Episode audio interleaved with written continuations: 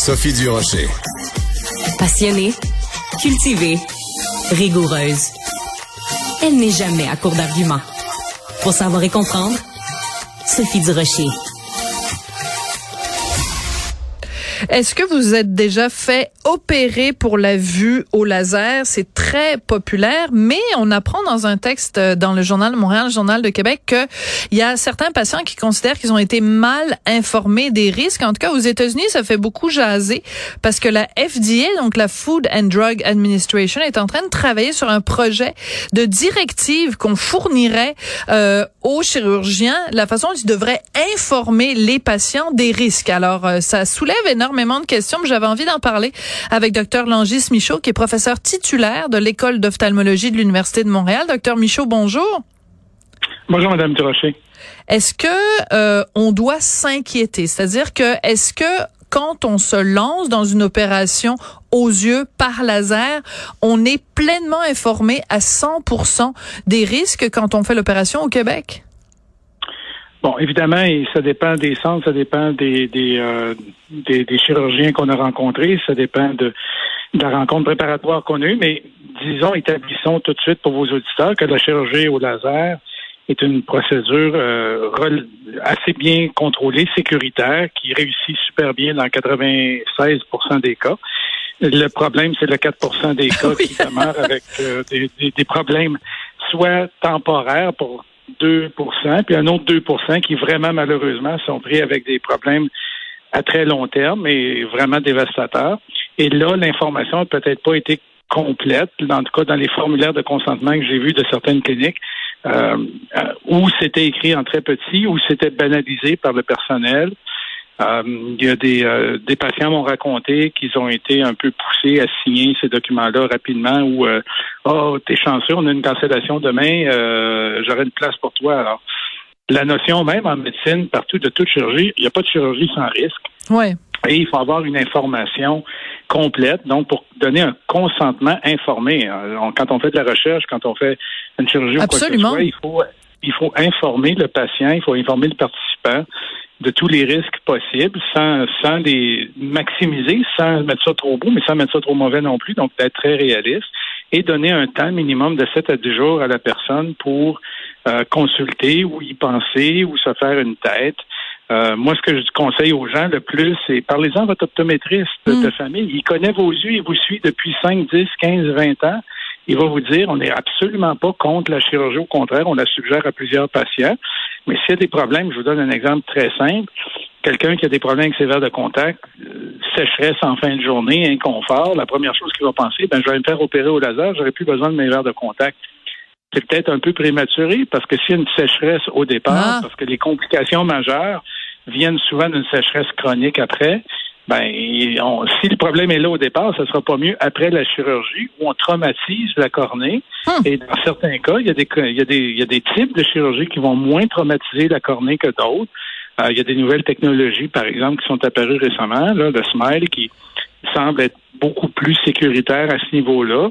Mais encore là, faut-il en être informé, il faut en avoir parlé avec des professionnels, c'est faire une deuxième opinion, et surtout avoir eu un bon examen préparatoire. Pour ça, votre optométriste de famille est tout à fait apte à vous déterminer si vous êtes un candidat ou pas. D'accord, mais c'est très important ce que vous venez de dire parce que en effet, euh, quand on parle du 2% des cas où euh, il y a des des effets secondaires temporaires, un autre 2% où c'est des, des effets secondaires permanents, euh, il y a un certain nombre de ces effets secondaires là qui auraient pu être évités si on avait en amont mieux préparé le le, le patient ou le client, non?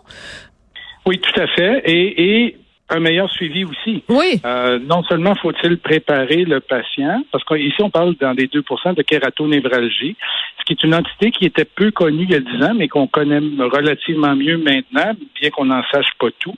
Il faut, il faut se rappeler que quand on fait un LASIK traditionnel, on coupe des nerfs, donc on coupe ce qui nous donne la sensibilité au niveau de l'œil qui va dire à l'œil qu'il est sec et qu'il doit produire des larmes. Quand on coupe les nerfs, on empêche Bien sûr bio-rétroaction-là. Et donc, l'œil demeure sec et il va arriver, dans 96% des cas, que les nerfs se replacent bien, se régénèrent de façon normale. Donc, tout est beau. Dans 2% des cas, les, nerfs ne se régénèrent pas bien ou se régénèrent mal. Ils sont aberrants qu'on appelle. Donc, ils vont envoyer des mauvais signaux, comme si la cornée était toujours coupée, alors qu'en surface, on voit rien de mauvais. L'opération est parfaitement réussie. Là, il est parfaitement guéri. Mais c'est comme si on vous plantait des couteaux dans les yeux, comme vous, vous, vouliez vous arracher les yeux, douleur 24 heures par jour. Ça poussait des gens au suicide. Donc, euh, c'est pas banal. Là. Et, quand le suivi n'est pas bien fait ou qu'on banalise les symptômes du patient en disant tiens voici des gouttes ça va passer. Euh, non, si au bout de deux mois il y a encore des symptômes, mais des symptômes sévères, les patients ne décrivent pas euh, quelque chose de léger. Ah, j'ai un petit grattement dans l'œil, c'est vraiment sévère. Ben, si on banalise ça euh, et où on ne consulte pas à ce moment-là, ben c'est un problème parce que plus on retarde, moins on a de chances de régénérer des nerfs Bien Sûr.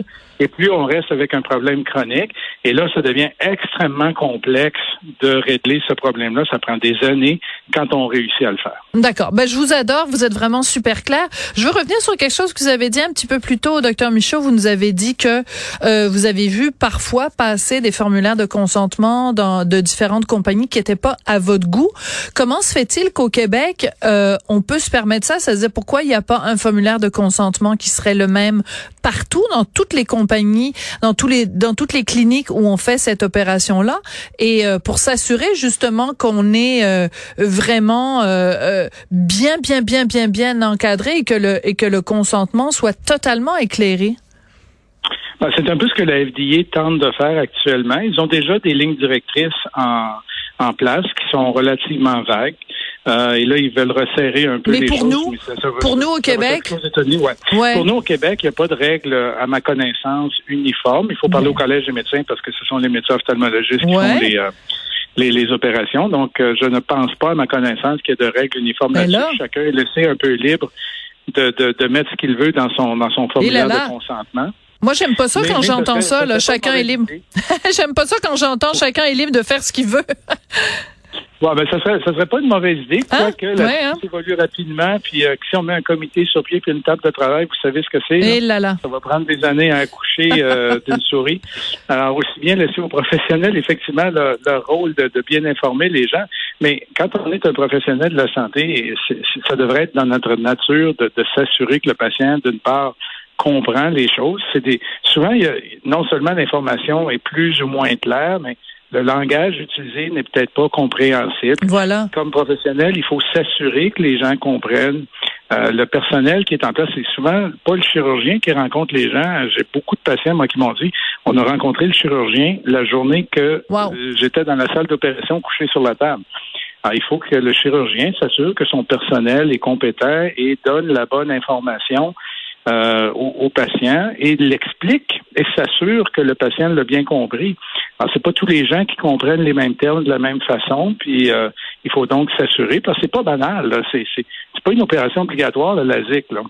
Non, ben non. C'est vraiment électif et, et c'est, c'est, pratiquement esthétique. Dans certains cas, c'est très fonctionnel. C'est, par exemple, les policiers en ont besoin pour, pour, euh, pour, pour mieux fonctionner, mais Ceci étant dit, ça demeure une chirurgie avec des risques. Et je le répète, c'est une chirurgie très sécuritaire, très bien maîtrisée. Les gens doivent y aller s'ils doivent y aller. Puis si votre autorité vous suggère, il n'y a aucun problème.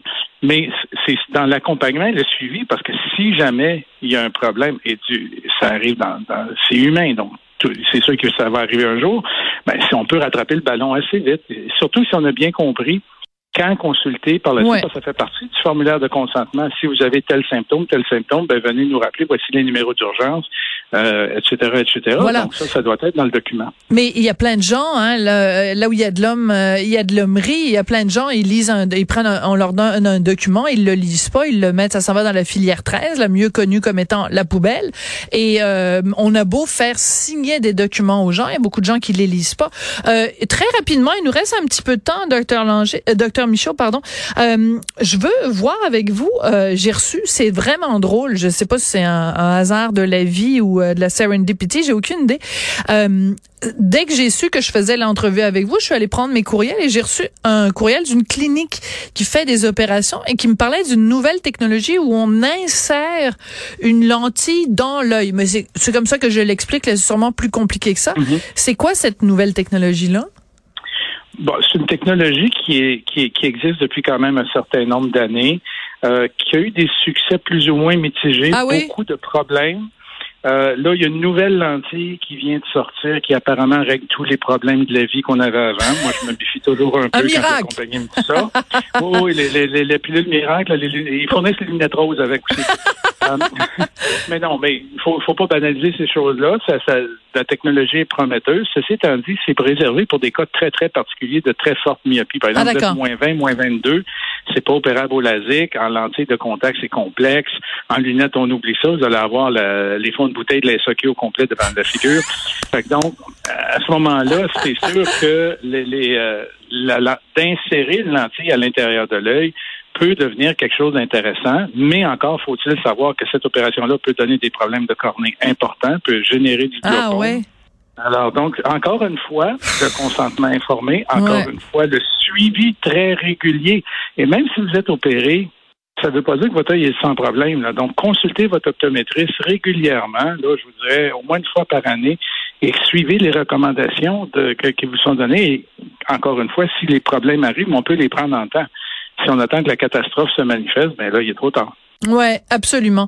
Euh, je retiens de quelque chose que vous avez dit. Euh, ben, je retiens beaucoup de choses, bien sûr, de notre entretien, euh, docteur Michaud. Mais ce que je voulais dire, c'est que j'ai retenu que vous avez dit euh, qu'il faut se rappeler quand même que cette opération, cette fameuse opération au laser, dans la majorité des cas, ça reste quand même quelque chose d'esthétique. Alors, euh, il faut se poser la question, est-ce que le jeu en vaut la chandelle aussi? Donc, il y a, quand même une réflexion à avoir avant de faire cette chirurgie qui est quand même invasive, avec des risques qui sont pas énormes, mais qui sont quand même présents. Donc, il faut le faire en toute connaissance de cause. Ben? Je vous donne un exemple très simple. Euh, personne de 44 ans qui est tannée de porter ses lunettes, travaille dans la construction, bon, par exemple, puis euh, poussière, etc.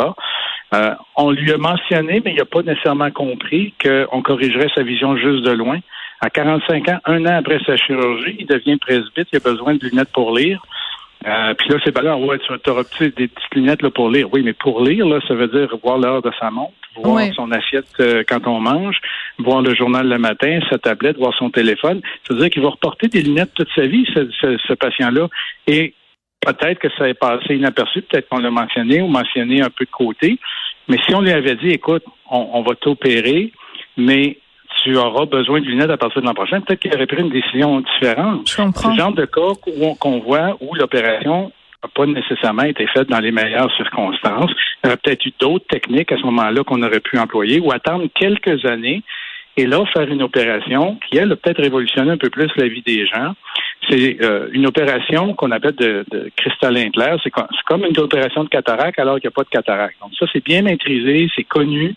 À partir de 55, 60 ans, on peut le faire sans risque. Quand le cristallin a commencé à changer, la lentille de l'œil a commencé à changer un peu, ce qui va nous amener vers la cataracte plus tard. Donc, on peut changer cette lentille-là puis mettre un implant là, vraiment une lentille artificielle dans l'œil, mais qui qu'on connaît depuis 30 ans et qui est problématique.